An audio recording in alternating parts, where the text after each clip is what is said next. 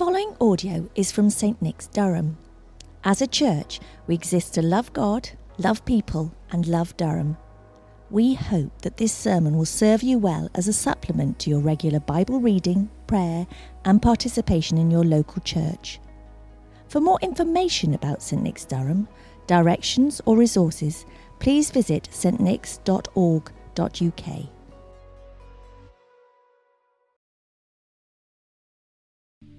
This evening's reading is from 1 Peter chapter 1 verses 1 to 12 and I'm using the NIV translation. I'll just give you a minute to find that passage in your Bibles. Peter, an apostle of Jesus Christ, to God's elect, strangers in the world, scattered throughout Pontus, Galatia, Cappadocia, Asia, and Bithynia, who have been chosen according to the foreknowledge of God the Father, through the sanctifying work of the Spirit, for obedience to Jesus Christ and sprinkling by his blood. Grace and peace be yours in abundance. Praise be to God and Father of our Lord Jesus Christ.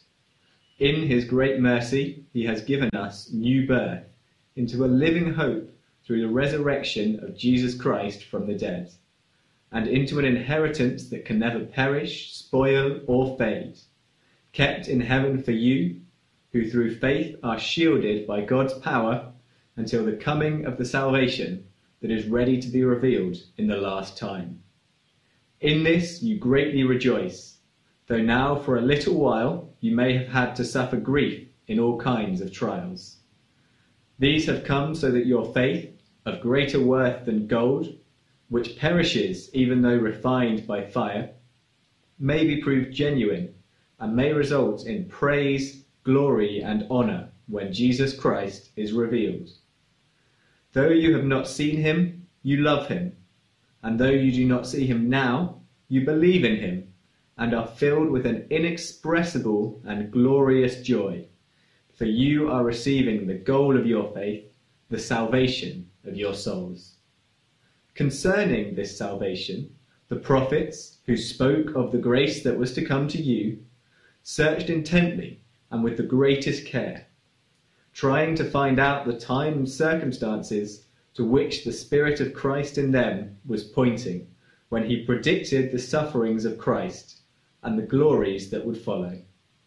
It was revealed to them that they were not serving themselves but you when they spoke of the things that have now been told by, to you by those who have preached the gospel to you by the Holy Spirit sent from heaven. Even angels long to look into these things. This is the word of the Lord. Thanks be to God.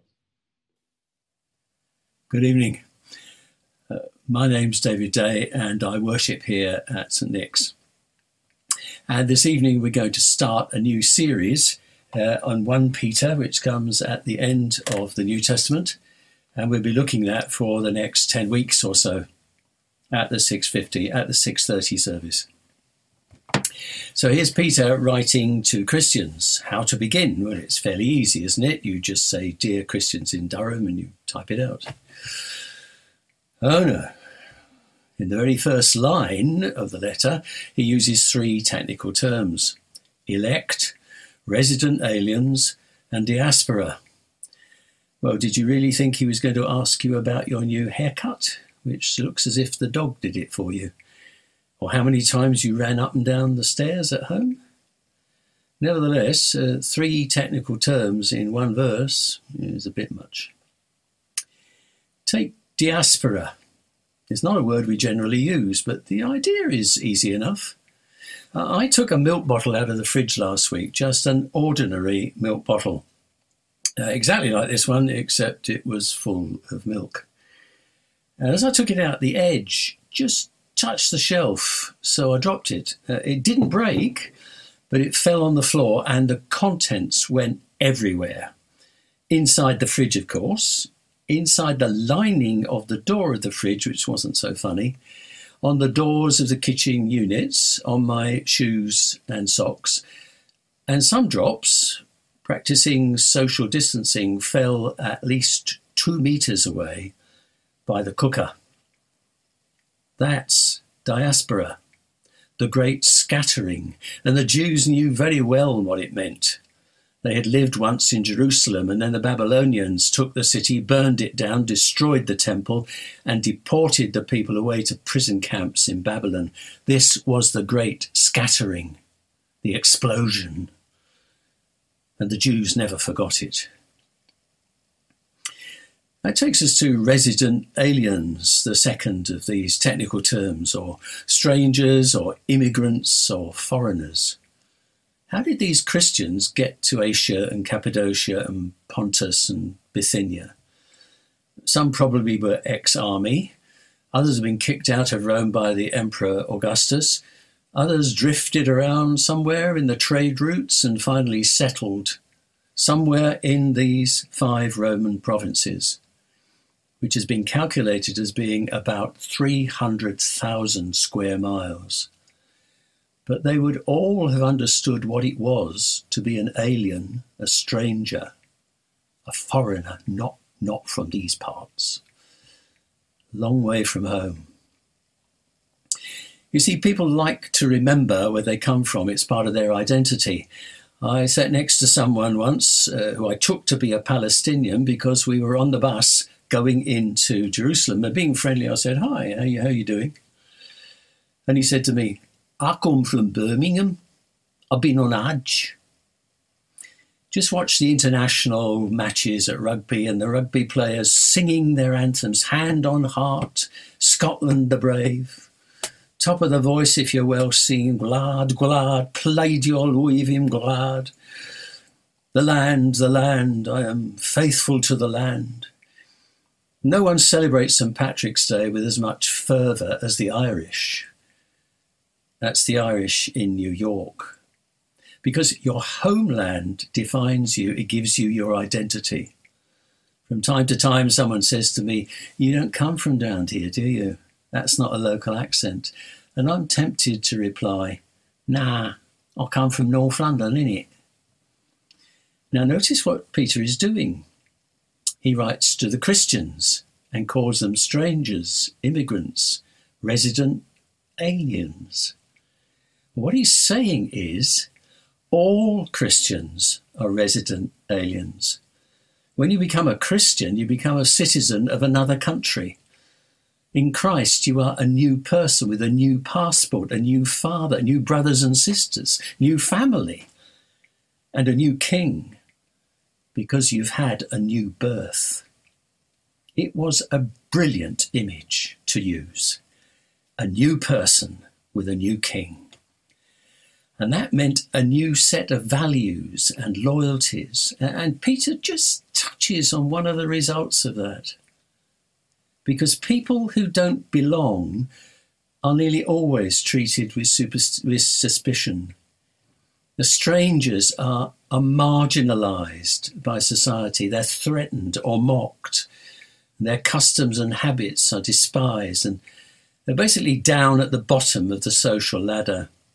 There will always be conflict between the dominant culture and the outsider, between the stranger and the values and priorities of those who hold the power. I read this week of a woman who has converted to Christianity from her native faith.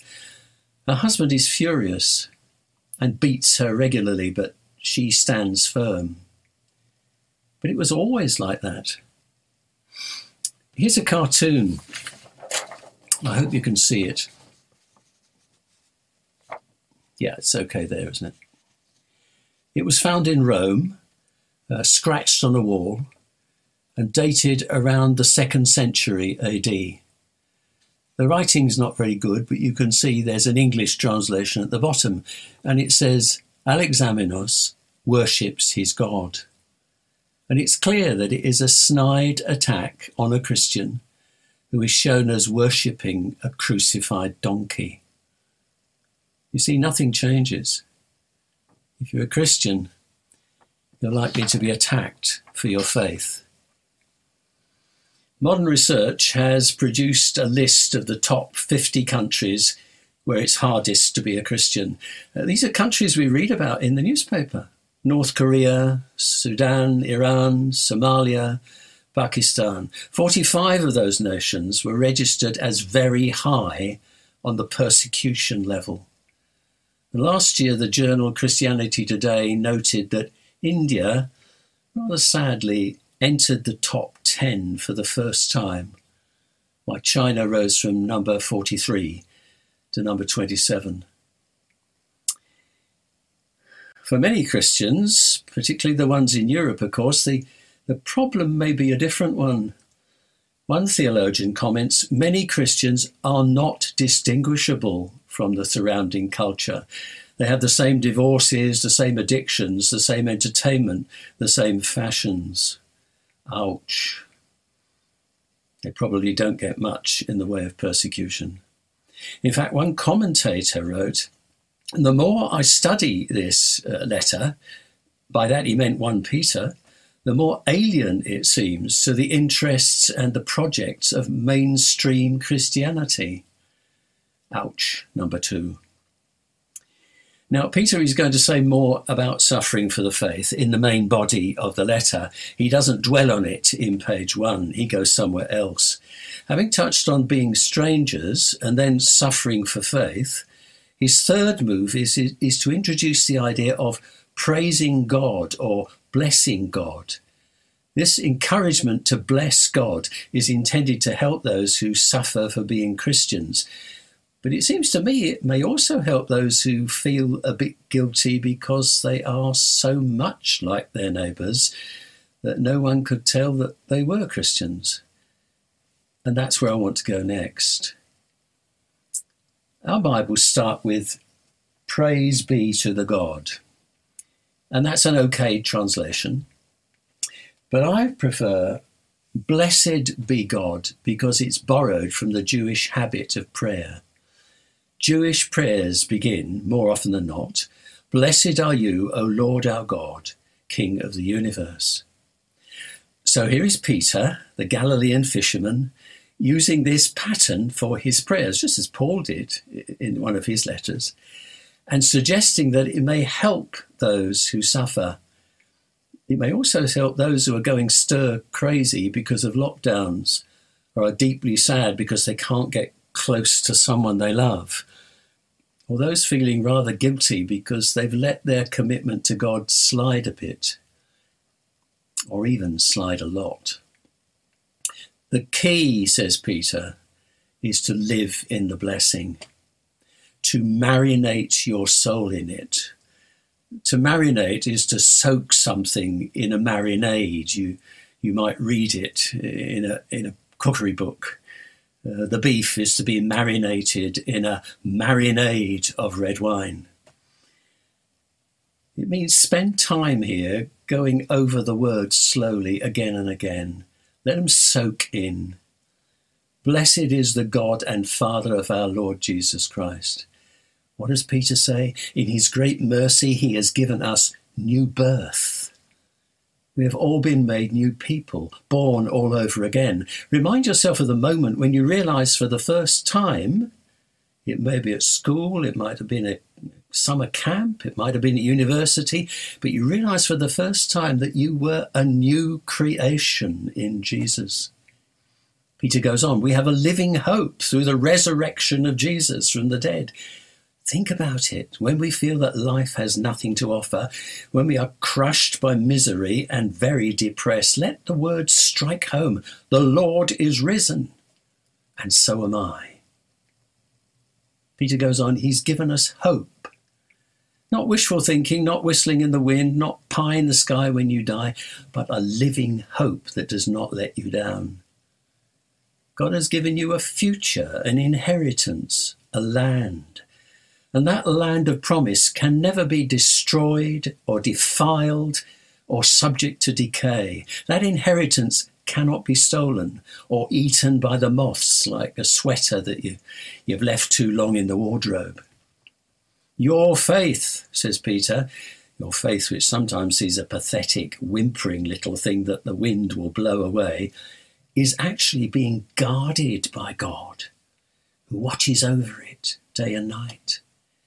And on the great day, it will all come to a head, and you will experience praise, glory, and honour, the salvation of your soul. All this is the work of God, says Peter, who set his heart on you before you were born. That's fantastic. Whose spirit touched your life, who met you in Christ Jesus so that you encountered his grace and gave yourself to him by whose blood shed on the cross you are saved. You don't see Jesus at the moment, writes Peter, but you love him. You don't see him at the moment, but you believe in him. And in those moments when the Spirit touches your life, you know what it is to be filled with joy, joy which cannot be caught in words. And the day will come when you will understand what Peter's great brother in Christ wrote, Paul. Eye has not seen, nor ear heard, nor has it entered into the heart of man the things which God has prepared for those that love him. As the old Negro spiritual says, My Lord, what a morning. My Lord, what a morning when the stars begin to fall. So live in the blessing. Soak yourself in the words. Take the picture language and let your imagination run free. Let it bring the words off the page. If there's a song or hymn which sets these truths to music, then sing it, then play it, or sing along with somebody else. Find the great prayers of the past which speak of what God has done and learn to pray them again turn to the liturgy of the church, which sets these truths in language which has the power to take hold of a life. Live in the blessing. Peter never ignores the facts of our situation. He never says that mm, suffering doesn't matter, or that it will not be painful, or just ignore it. But he begins this letter where we should begin we are constantly confronted with pictures of COVID 19, big red and purple footballs coming at you out of the television screen, footballs with sinister spikes and suckers all over them. At the beginning of this series, we deliberately turn our gaze away from them, all those images, and fix our eyes on God. Before we discuss anything else in this series, we begin where Peter does. Blessed be the God and Father of our Lord Jesus Christ, who has given us a new birth to a living hope through the resurrection of Jesus from the dead. There is a prayer which the Church of England has produced for this present crisis, and it begins Almighty God, who sent your Holy Spirit to be the light and life of your church, open our eyes to the riches of your grace. Amen.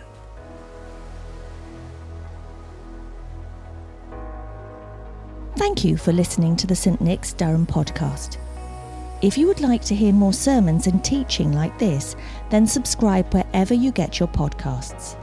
For more information about St Nick's, visit our website at stnicks.org.uk.